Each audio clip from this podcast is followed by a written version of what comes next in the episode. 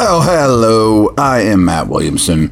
I don't want to call it an emergency podcast. I mean, it's just going to be a real quick over-the-weekend response to the signing of Le'Raven Clark, offensive tackle.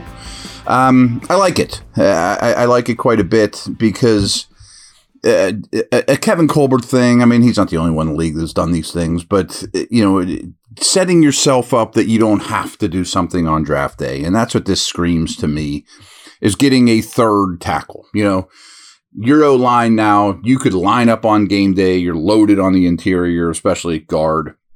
You have added a swing tackle. He's not going to be in the mix to start, but you certainly can still draft one. I don't think that there will be a guy that they will take at 17. We'll get to that in a minute. But let's. What are you getting in Le'Raven Clark? So just looking at his information, he turned 30 2 days ago. So happy birthday, Le'Raven. Welcome to Pittsburgh. He is huge. He's 6'5", 311. He has very long arms. He has huge hands. And I remember when he was coming out of Texas Tech, you know, like he was, everyone knew he was going to get drafted, mid-round guy, whatever.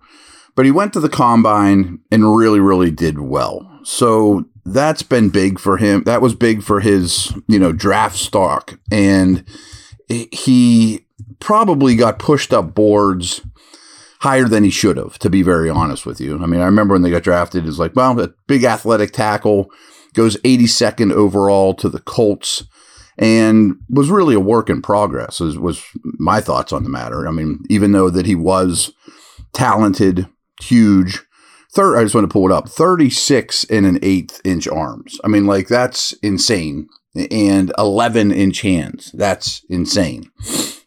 He still has those things, of course. Ran the 40 in a 5.16, good 10-yard split, not very good on the bench, as you can imagine, with arms that long. But he's an interesting player. And I pulled up his combine info, and on NFL.com, this was a clip from an NFL, you know, anonymous NFC personnel evaluator. He's going to end up being big time in our league. He's got elite foot quickness, he's long, and he's smart.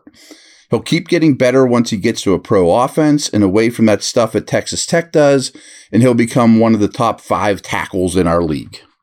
Well, that didn't happen.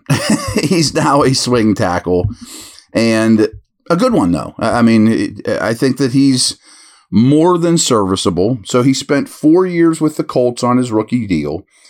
He played 201 snaps as a rookie, 323 the next year, 365, 148. So was never really counted on as a true starter. 1 year with the Eagles. Yeah. Eagle lineman coming to the Steelers is a bit of a trend here. Andy Weidel played 74 snaps in 2021 with the Eagles.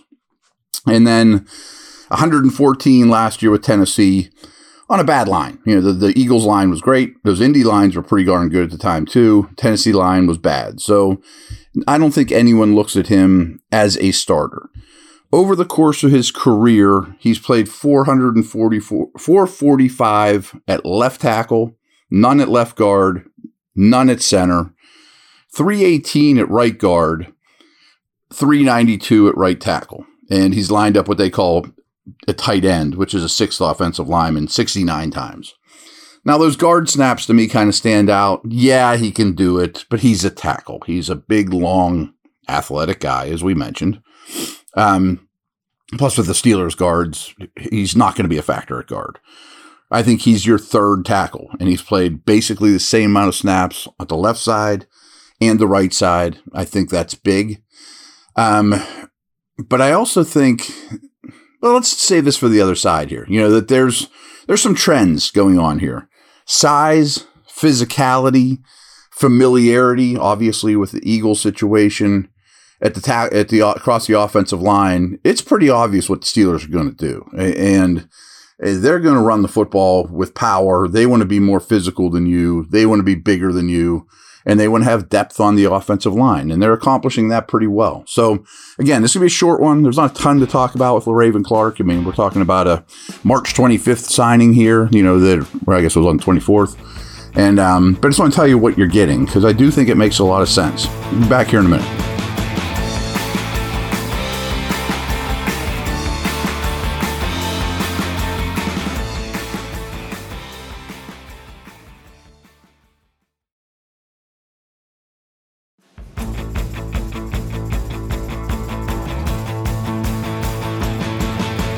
So along that premise of big, physical, long, I wonder, and of course they were at Ohio State's Pro Day, as everyone is. That doesn't mean anything, and the Steelers will go there every year no matter what. It's a 2-hour drive. I wonder about DeWan Jones, the giant, Ohio State tackle, at 32. If he's sitting there at 32, would he be a target player for them? I've kind of leaned all along that the answer to that question is yes, maybe more so than Oklahoma's Antoine Harrison, who's a lot more finesse. I'm just going for styles of offensive linemen here.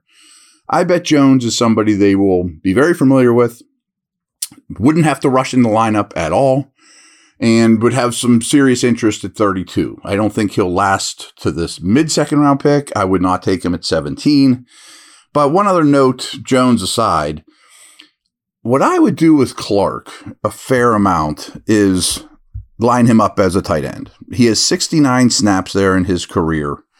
And by that, I mean a sixth offensive lineman. Like, I always pick on Zach Gentry on this podcast. My apologies, Zach. You're fine. If you come back, that's okay. Whatever. But, of course, Gentry offers much more as a receiver than Clark. Of course. One of them's a tackle. Runs a 5'1". I think you're harder to play against with Clark out there than Gentry. Your other four skill guys, whatever, Pickens, Johnson, Friar Muth, Harris, or Warren. But I think a six offensive line set is something that we'll see a lot more of. And I have no inside tidbits on this, but they have done it in the past. I just don't think that they've had a good enough sixth offensive tackle to even really consider it. And Clark, to me, can easily do that.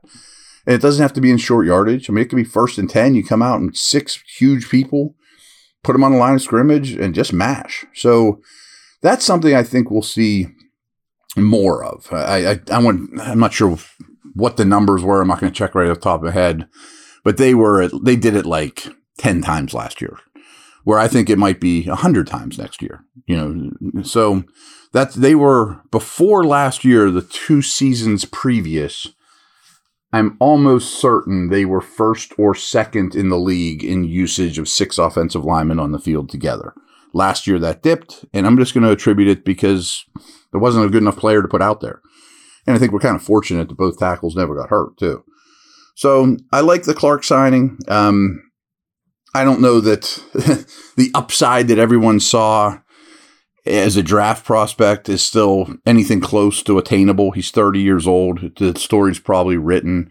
I am very excited and interested to watch him live, at practice, at minicamp, in Latrobe, all those things. I know his size will stand out even against big people, and his length is insane. But I wonder, I do think the Steelers and Coach Myers have a pretty good line coach, and I didn't know much about him before he came here. I will say Jeff Stoutland with the Eagles is about as good as it gets. He's kind of acclaimed as the best line coach in the league right now. So he has had good coaching.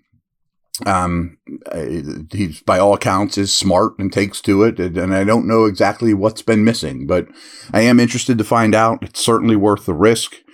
And to be honest, if they don't take a tackle now in the top, 5 picks, or even in the whole draft at that point, I think you're okay. It's not ideal. I would love to add a tackle, but I think this signing can get you through the year and see if Dan Moore is as good as you think or good enough. If he isn't, Clark could replace him. Obviously, injury issues too. So it doesn't kill the need by no means. And I know people are like, dude, you have to draft a tackle. I'm with you too. I think for the most part, you pretty much have to draft a tackle. But if it doesn't go that way, if you're not going to reach in the 2nd round for a guy you have a 3rd round grade on is where I'm going with this. If it lines up Jones at 32 or, Freeland the next round after that, maybe. I'm not big on Freeland, but I don't have a ton of tackles that I'm jumping up and down for. Maybe we'll get into that next week, some mid-round guys that I kind of interest in.